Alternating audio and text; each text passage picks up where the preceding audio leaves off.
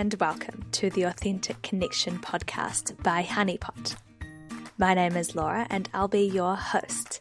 Each week, a special guest and I will dive deep into authentic connection, unraveling what this means for us and how to find it with ourselves, each other, and the environment.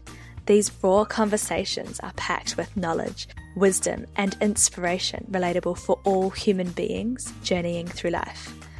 The universe has brought you to this podcast for a reason. Let's jump in and journey together. Hello and welcome to episode two of the Authentic Connection podcast by Honeypot. My name is Laura. In today's conversation, I speak with Sarah Vickers, also of Honeypot. Sarah is the third of the Honeypot trio. We talk about clues that gave Sarah insight into the fact that she wasn't connected to herself. We talk about the power of meditation. We talk about vegetable gardens. We talk about intimacy and taking things slow. So, without further ado, here is my conversation with Sarah Vickers of Honeypot.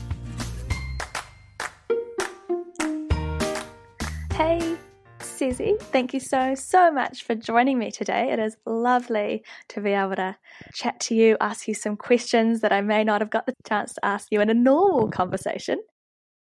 Um, hello. Thanks for having me. It's exciting to do this little thing.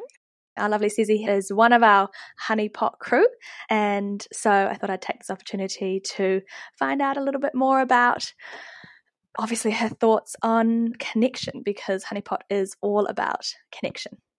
I suppose to start off with, I'd love to hear a little bit about your story and maybe some of the pivotal moments in your life that have enabled you to sort of arrive at this point that you are in this moment. Mm, yeah, it's quite a, a broad question, but I think in short without taking ages to get to the point. I think what got me here is having an understanding of a lack of connection with myself initially and being sort of out of touch and thinking external environments and and people situations places would make me feel fulfilled that i would feel more grounded that i would feel more connected and settled and heard and seen if those external things were right in quotation marks and the more that I look back on my journey, I guess when you're in the journey, it's very hard to see these learnings. Um, and I think with age and time, you have more clarity around the growth that you've made. But I vividly remember this has popped up, and I think it's kind of a cool thing to share is that I come from a nursing background and I was working, had my first year in the Waikato Waikato Hospital, which I um, found re- really challenging. And I remember saying, and I said, I've got to get out of Hamilton. I don't like it, and I need. I'm going to move to Christchurch. And I said to my sister, I'm scared that if I move to Christchurch and I still have the same problems, that it's not the place that I'm in, it's me, and and that was like a very confronting thing to to deal with. And funnily enough, I moved to Christchurch and had the same problems. so it wasn't the environment that was affecting my connection with myself; it was me. I, I was running away from who who was I? I had all of those like classic things of like where do I belong? All of those thoughts that you think, and I've learned that my environment plays a huge part in it, but it isn't the the only thing that contributes to me being um, as a whole. So I guess that those are my biggest learnings is that actually the relationship I have with myself, that I am complete in myself as I am, um, finding that has allowed me to have space to be like really authentic in myself, showing up. And I think moving to Auckland and being in the job that I'm in has really allowed me to be myself. Now working in a field in, you know, holistic health, which I feel really connected to. And it's brought me to amazing people, which then has helped my environment. So I now feel like I'm in a really great environment. I mean, if I'd looked back four years ago and said I'd live in Auckland, I said I would have said no, way that is the last city in the whole of New Zealand that I would ever live in. And it's the one city that I felt the best in because I'm really connected to myself and I'm authentic in myself. I'm not perfect at all, but it's it's definitely um it's helped me be where I am now. Do you think there were any things in terms of clues, like the first things that you spotted that might have led you to think, ah, I think it's that I'm not connected to myself? Mm. I think that the, the moving, I've moved around a lot. I'm, I moved every year for seven years to a different city, and I and I went to see a um an energy healer and we talked about it and I've never really thought of it not that it's a wrong it's wrong at all it's just been an interesting thing and I think a lot of movement was a big mm. sign to me that I thought moving was going to help so that mm. to me was a big clue that actually I'm really I was really ungrounded in myself mm. and thinking that an external thing would help um I think another clue was I guess I was I've always been inquisitive and trying to, you know, i have been interested in the way that we function in the world and humans, but I was thinking that external relationships would make me feel something that I was missing, but it's not an external relationship that, like, I, you know, in a romantic relationship or friendships or mm-hmm. with your parents, they are so important but it, I had all of that, but I was still mm. feeling this like lack of something, and mm. that to me now that I've done a lot of work and you know doing a lot of reading and you know just being, you realize that that's actually an internal thing. Mm. Mm. And what were the things that brought that connection to yourself back into your life? a lot of trial and error. yep. Stepping out of my comfort zone. You know, I did a meditation course that was down in Ashburton. For those that know Ashburton, it's kind of a, it's a great place, but it's a bit random. Um, I went by, by myself for three days with people who I didn't know. I've done all sorts of group things that I've turned up by myself. It was really stepping out of my comfort zone, saying, I'm really safe in what I'm doing and I need to do something different so I can explore the different realms of which we have around us. So I think meditation was my biggest growth that got me into understanding that I'm not my mind. My mind's job is to think and to create ideas and stories and worries, but that's not me. Um, and then the more I understood that, then I got into reading lots of books, talking to different people, having different experiences, and just throwing myself in the deep end of things that maybe my old self would think would be really uncomfortable, but you learn to grow in those places. And I think that's what's kind of exciting. And this might be hard to describe, but do you have any words to describe how you feel when you meditate? She closes her eyes. Yes. Trying to bring the feeling into the moment right now so that you um, can. I want to say peace, but I think that sounds super cliche, but it's just space. Space. I feel space between between my body, my physical body. I have space between the physical, I have space between my thoughts. It's not all crowded and clumsy and in your face. You have space between each of those different dimensions. Mm, mm. That sounds like something we all need a bit more of. Yeah. What are the things that you've struggled with the most over the last two months with isolation?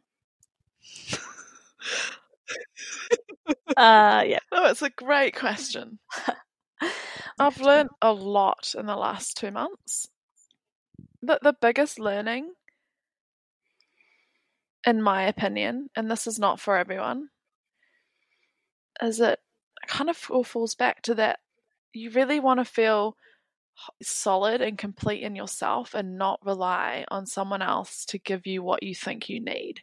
Mm. Um, my experience of the isolation has been slightly disjointed which happens in life. And I think it's a, a, been a really, really important learning for me is to know that you we all have support around us all the time um, with friends and family and relationships of lovers that relationship with yourself for me in this last i guess this is why i've talked about it when we first started talking is has been a it's really t- front of my mind at the moment is that mm. that connection with yourself and i know people always talk about self love and it's all can feel a bit overwhelming and like what is self love and how do you do that and I don't think it needs to be a mushy thing I think it's actually just being really clear with this is me in this body like I am transporting this soul and I need to feel really grounded in this vessel and who I am.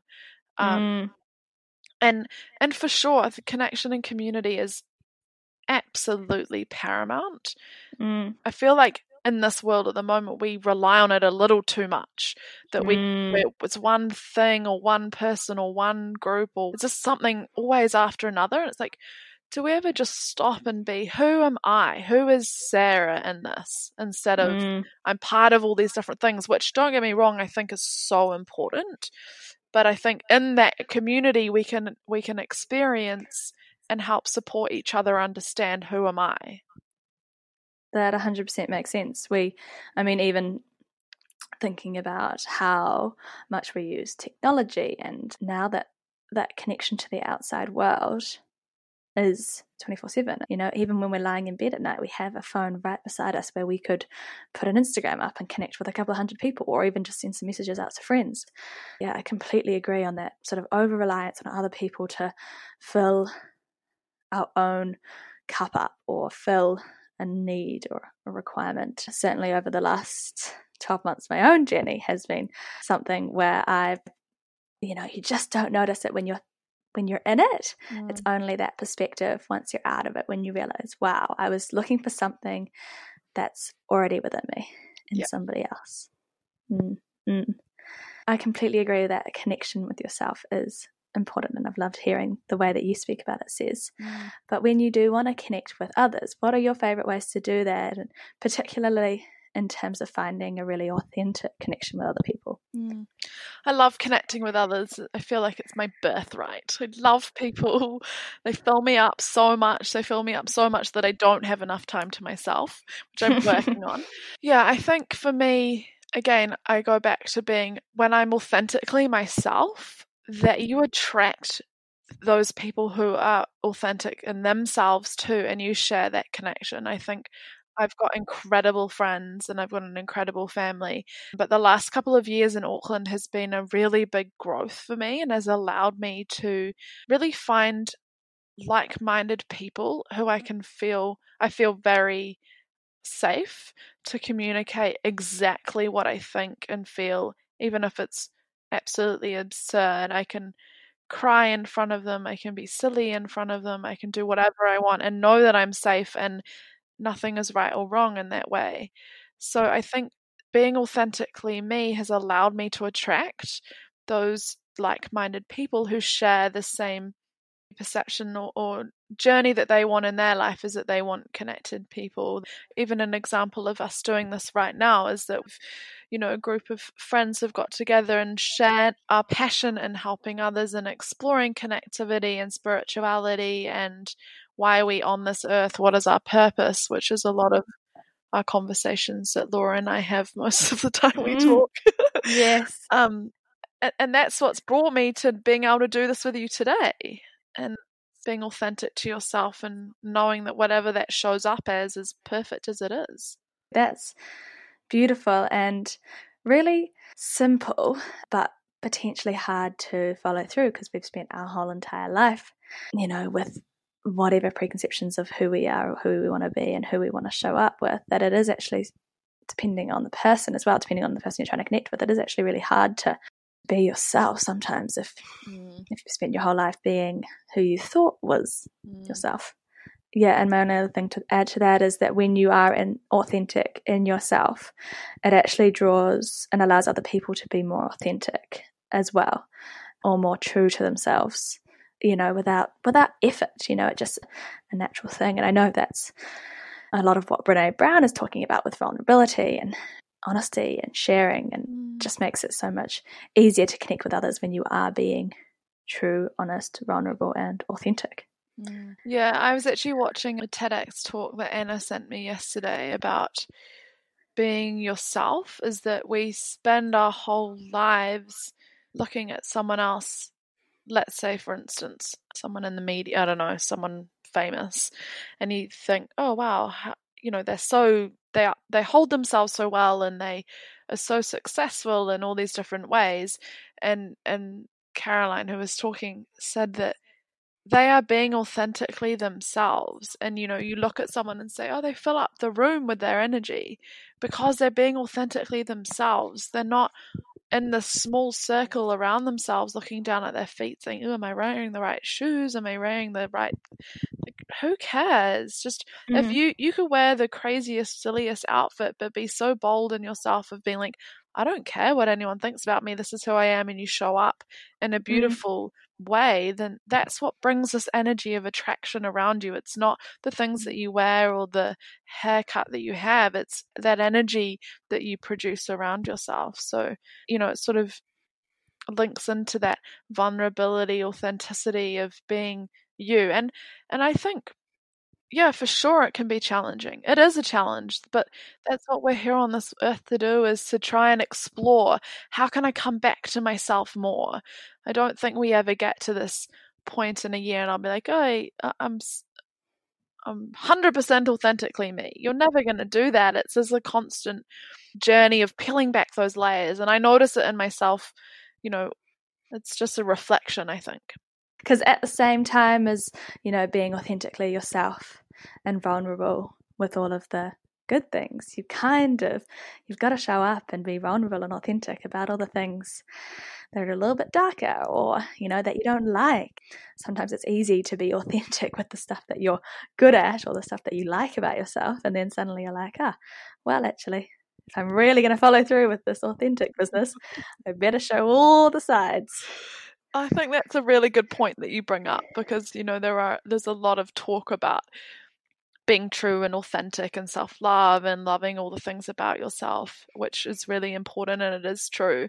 But that's just not to say, you know, my journey into where I have been has been very challenging. It still is very challenging. There are still a lot of things that I'm not prepared to bring up quite yet because it's hard. It's hard. It really it puts a mirror in front of your face and says there's a lot to do and there's a lot of work to do, but I slightly rest easy in the fact that knowing that is what it is. It always is going to be like that. There's always going to be challenging things and parts about myself that need more work, and that's okay too. It's okay to mm-hmm.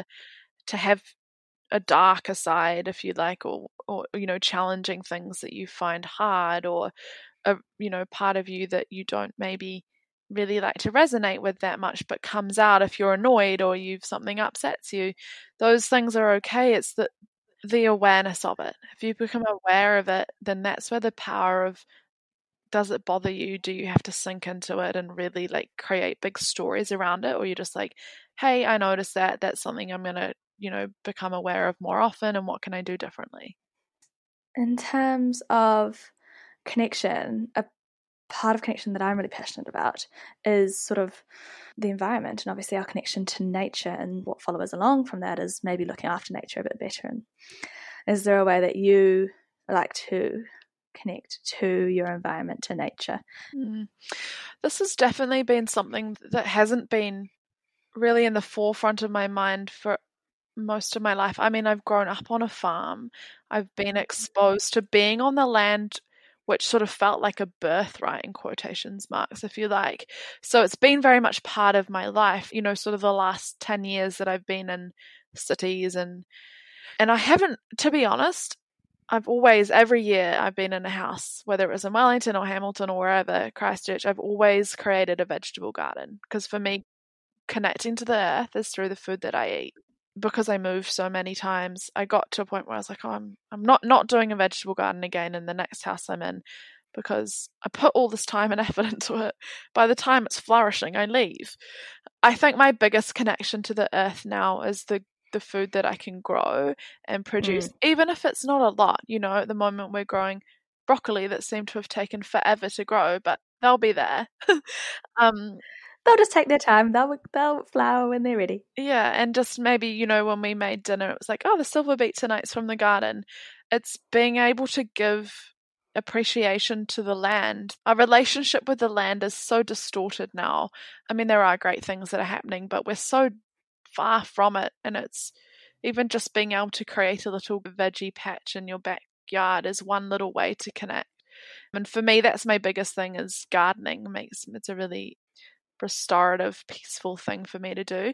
I also very, very, very much ground into the land um, and mm. just will stand if I'm feeling top heavy in my head. I'll just go out and stand and look at the grass and look at the sun and look at the sky and look at the trees and you know just think oh my gosh this is beautiful and nature makes this and i said to katie the other day we were out going for a walk in the sun i'm sure everyone saw it when it was that full super moon the moon was on one side and the sunset was on the other and it was it was i can't even explain it. It was incredible and i was like this is nature. Yeah. how can we possibly have problems when you remove yourself from your own little things that we feel so caught up on?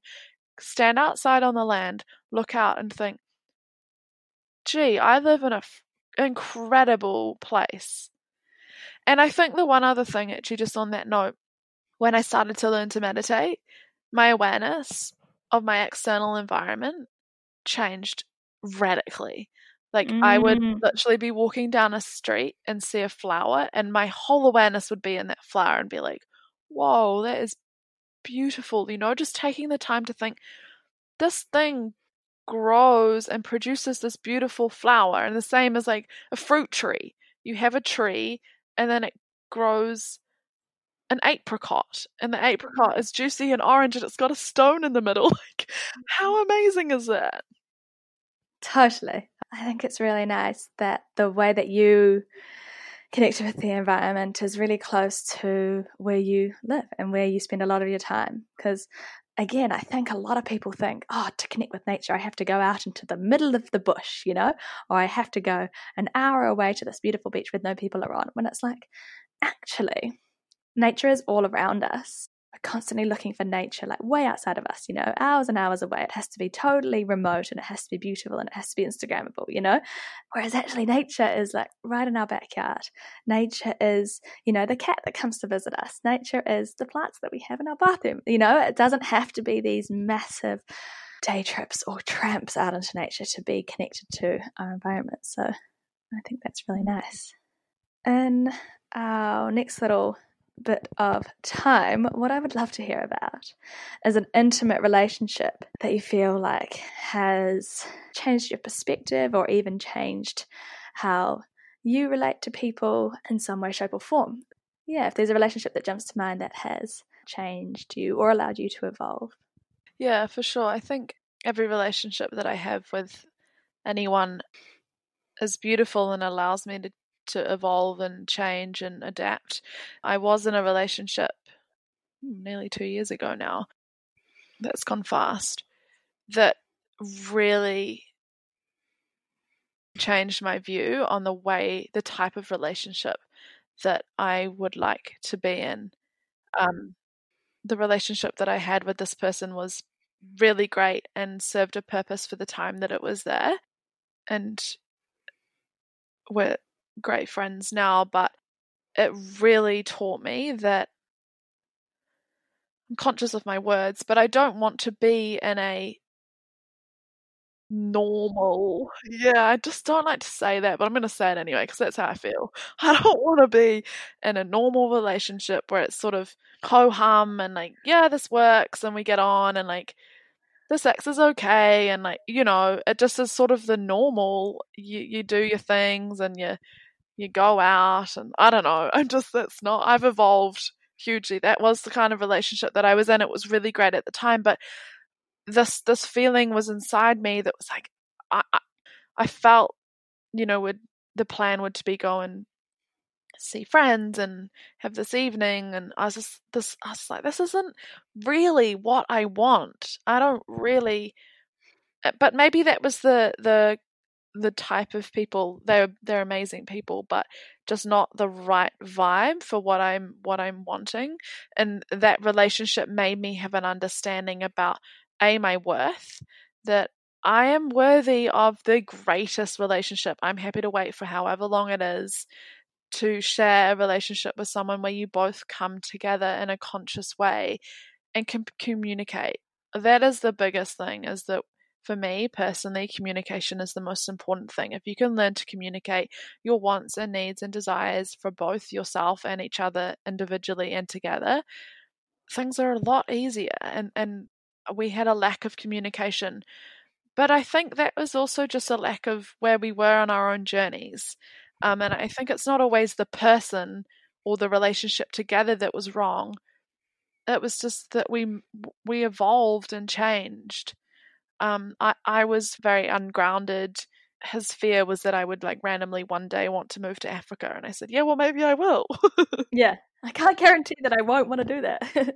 and and that's just something that's part of me and his part of him was to be really grounded and, and, stay in this place and have security which isn't wrong either but it was just a change and we both evolved and discovered that probably what we both wanted was different so that relationship really taught me that a don't settle for something because it's safe because mm. it could mm. have been a really safe relationship. We still get on really well. He's a great guy, but it's would have been really safe. I would never have moved to Auckland. I would never have been exposed to the people that I've been exposed to, had the experiences that have made me grow and know what I want in my relationship, which, you know, I will hopefully have in the future.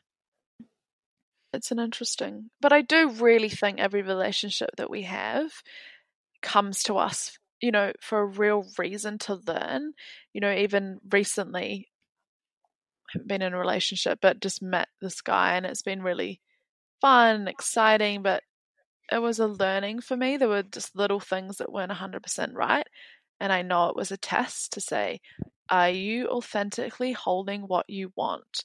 Mm. Is this person a full yes? And if he's not, it's a no.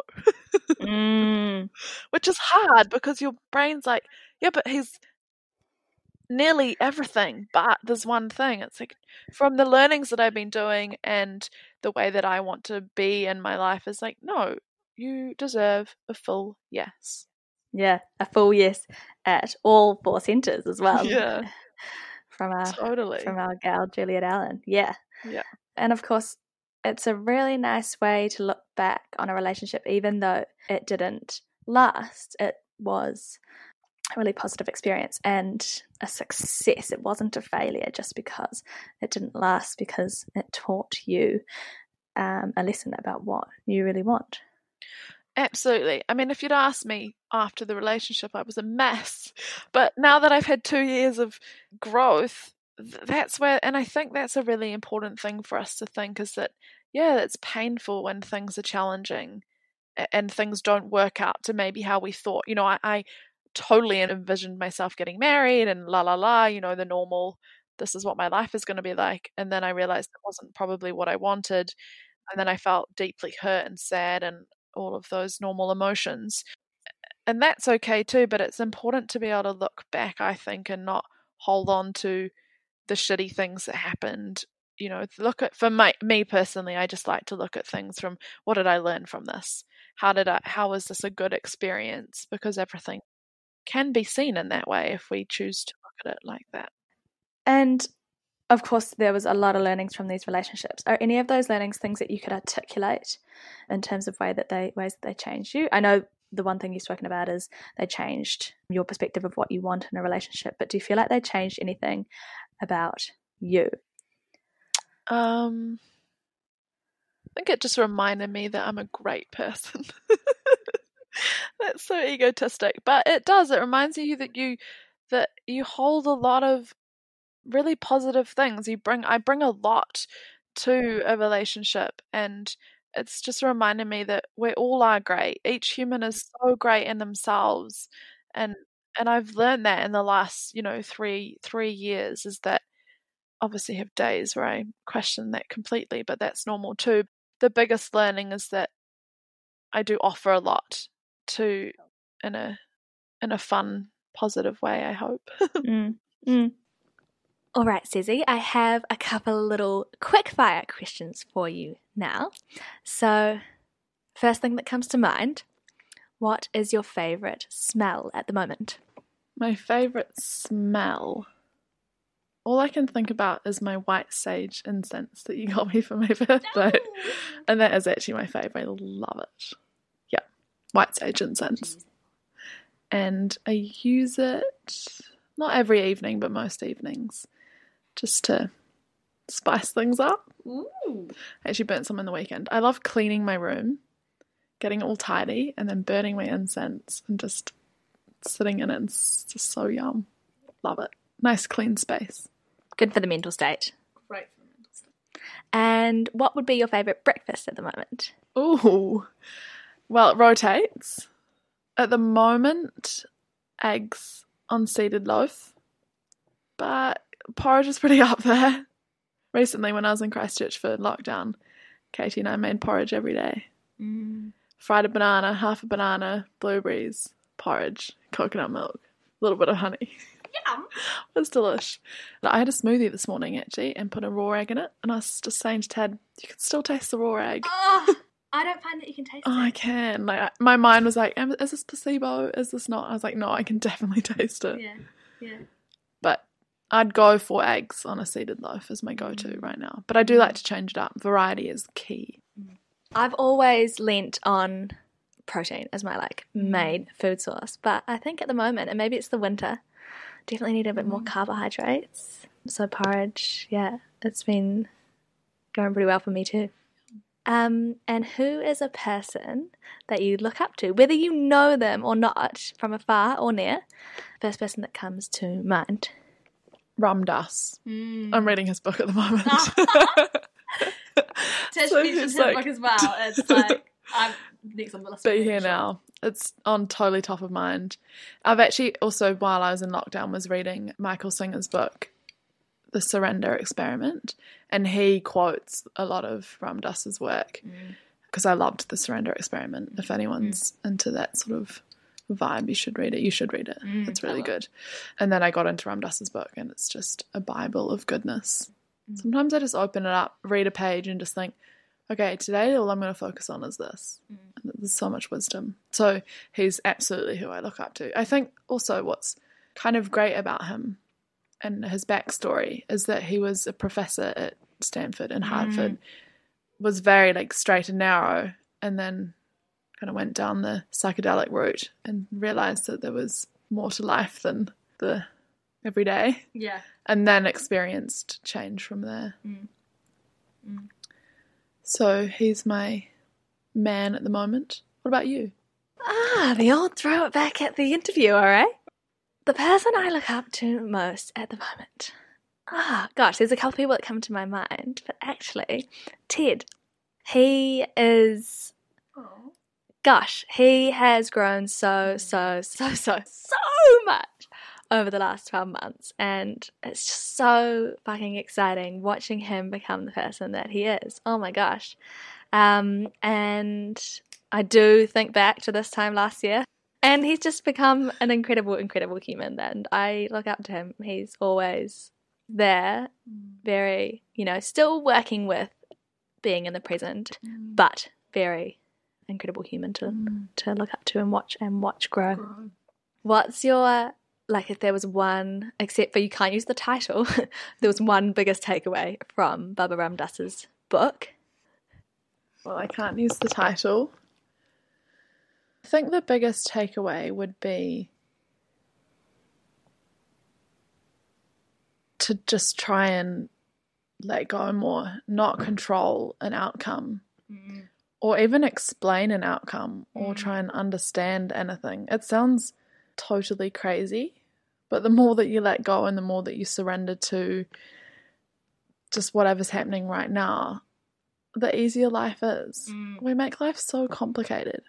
We, as humans, create so much suffering for ourselves in our mind. It's crazy. Mm.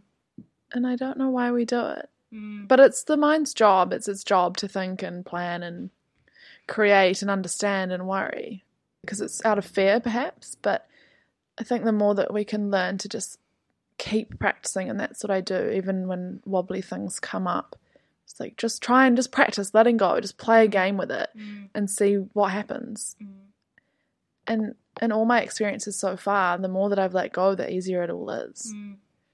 But we're sort of conditioned to think the opposite to that that you need to control and understand and create and have structure around everything. So it feels really, really hard to let go. But in all the books that I've read and experiences, that's really the best thing to do. Mm.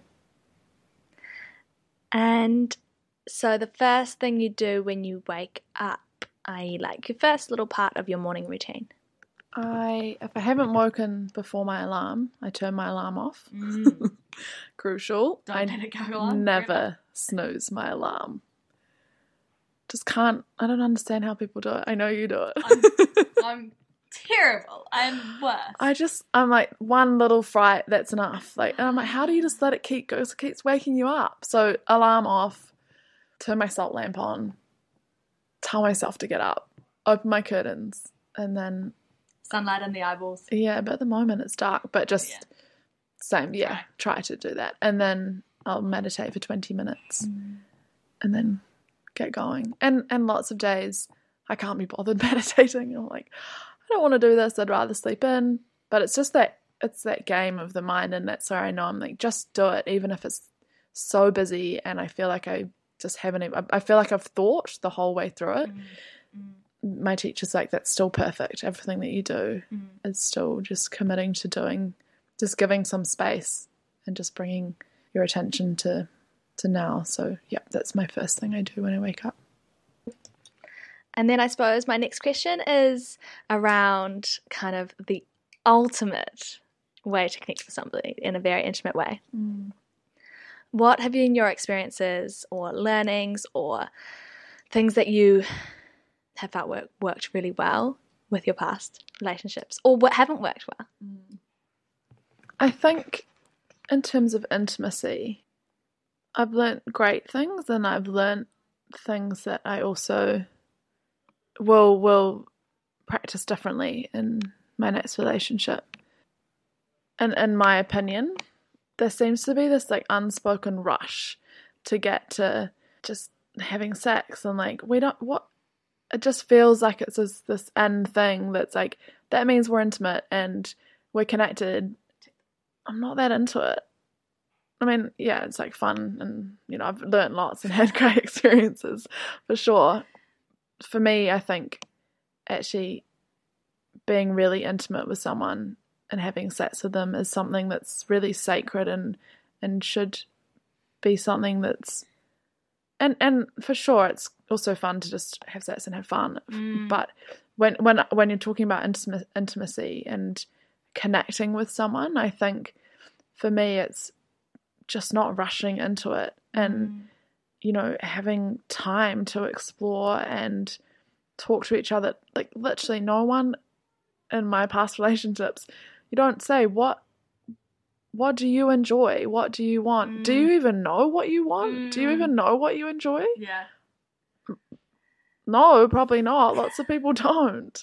It's just this thing that everyone just does and you're like oh yeah like you, ever, you just orgasm and cool that's that.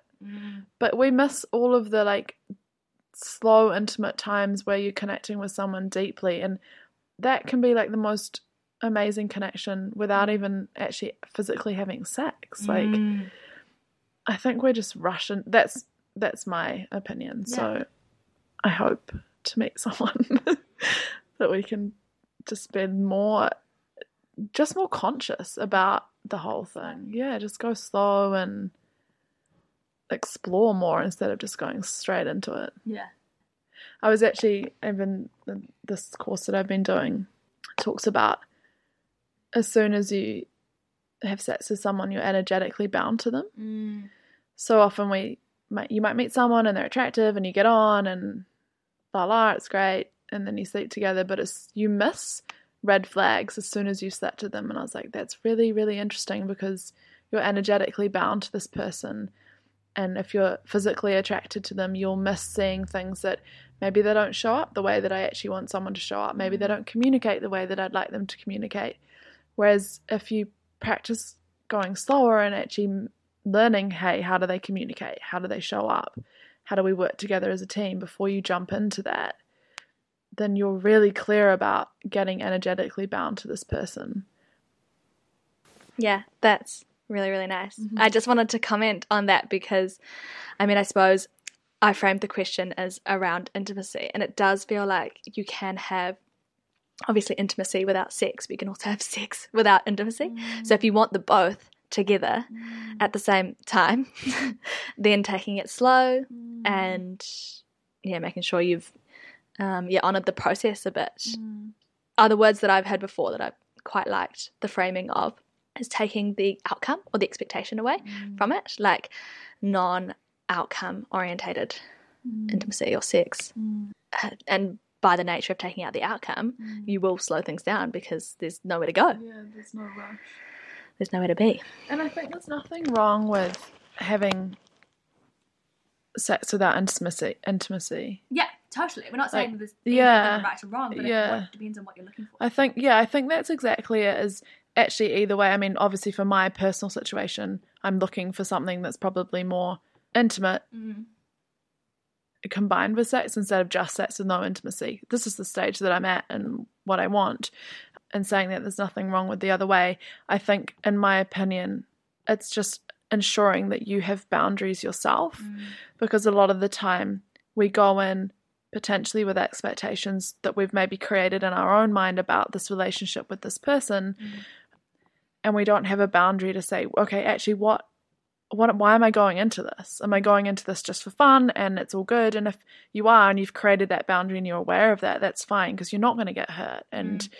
You're energetically really clear of what you're allowing in. Mm. Whereas if you don't have boundaries and you're not really sure and you're just jumping into this thing, you might then end up feeling hurt or whatever might happen. Or it might be really great and that's awesome. Mm. but I think boundaries t- for me is something that we never talk about. Mm. Um, and just through work that I've been doing recently is saying, actually, what are my boundaries? What do they look like? Getting really clear on them. And then when I'm clear on that, then you can, when you meet different people and they show up in different ways, then that helps you understand, yeah, this guy's great and this is all working. Or if like maybe they're emotionally unavailable, then everything else looks great, mm. but the av- availability is not there. But for if, for me, if that's something that's really crucial, then you can be like, yeah, great, but no, sorry. Mm. What is something that you are grateful for that brings you joy in this moment? In this moment right now, being with you, sitting, talking about this, I love it.